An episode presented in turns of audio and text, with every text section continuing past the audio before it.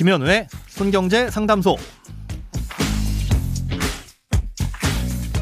새는 돈을 막고 숨은 돈을 찾아드립니다. 손경제 상담소 김현우 소장을 대신해서 잠시 진행을 맡은 이진우입니다.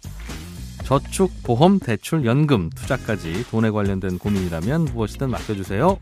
오직 당신만을 위해 맞춤 상담해 드리겠습니다. 오늘의 사연 한번 들어보시죠. 2년 전에 받은 퇴직금을 IRP에 넣어두었습니다.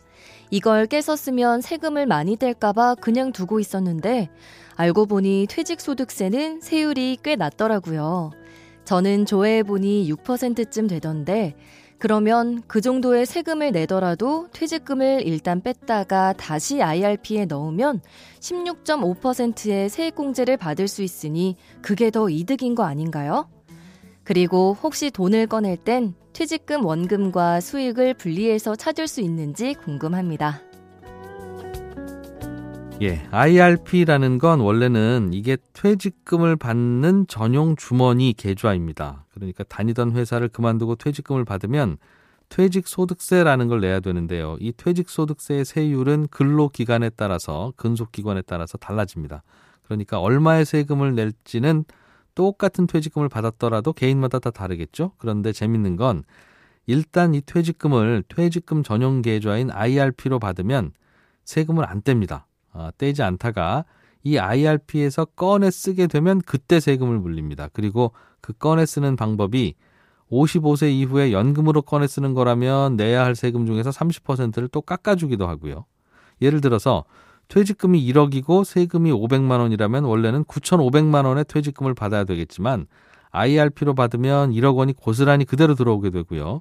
이걸 깨면 그때 500만 원을 내거나 아니면 나중에 연금으로 받으면 어, 세금에서 30%를 할인해서 30% 할인하면 350만 원이죠.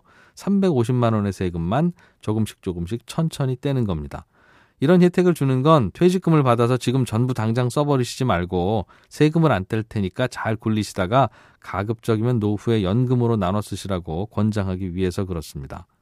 자, 그런데 이 IRP는 퇴직금 이외에도 개인이 직접 개인 돈을 추가로 납부할 수도 있는데요. 이렇게 개인이 직접 납입하는 돈에 대해서는 연말정산 때 연간 700만 원까지 최대 16.5%의 세금을 돌려줍니다. 그래서 사연 주신 청취자님의 질문은 그래? 그럼 일단 퇴직금으로 받았던 걸 꺼내서 뭐 6% 세금 떼더라도 꺼냈다가 그 돈을 다시 IRP에 다시 넣으면 연말정산 때 그보다 더 많은 16.5%를 돌려받는 거니까 야, 이게 더 이익인 거 아니냐 하는 질문이신 건데요.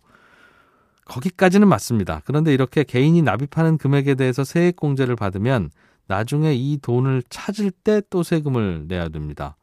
어, 그냥 깨서 쓰면 원금과 거기에 붙은 수익의 16.5%를 토해내야 되고요. 어, 55세 이후에 10년 이상의 기간 동안 연금으로 받으면 연금 수령액의 5.5%의 연금 소득세를 내야 됩니다. 그러니까 이 결국은 두 번 세금을 내야 되는 겁니다. 선택은 개인이 하시는 거지만 나중에 연금으로 받을 거라면 굳이 지금 퇴직금 깨서 꺼내지 말고 그냥 굴리고 계시다가 55세 이후에 연금으로 받는 게 당장 돌려받는 연말정산에 돌려받는 세금은 없더라도 결과적으로는 낼 세금을 아낄 수 있는 방법입니다. 또 한 가지 원금과 운용 수익을 분리해서 찾을 수 있냐 이런 질문도 주셨는데요. 안타깝게도 IRP는 부분 인출은 안 됩니다. 그렇지만 그 안에는 어, 퇴직금, 운용 수익 또는 개인이 추가 납입한 금액 이게 모두 구분되어 있기는 한데요. 이건 앞서 말씀드렸다시피 나중에 연금으로 받을 때 세율도 다르고 인출되는 순서도 다르기 때문에 내부적으로 그냥 구분을 해놓은 겁니다. 나중에 연금으로 받을 때는 가장 세금이 적은 순서로 자동으로 지급이 되고요. 이건 혹시나 중간에 다른 금융사의 IRP로 옮겨가더라도 마찬가지로 그 칸막이가 적용되니까 수수료가 적은 금융회사가 있다면 얼마든지 옮기셔도 불이익은 전혀 없습니다. 크고 작은 돈 걱정 혼자 끙끙 앓지 마시고 imbc.com 손경제 상담소 홈페이지에 사연을 남겨주세요. 돈 모으는 습관 손경제 상담소 다음 주에도 새는 돈을 막고 숨은 돈을 찾아드리겠습니다.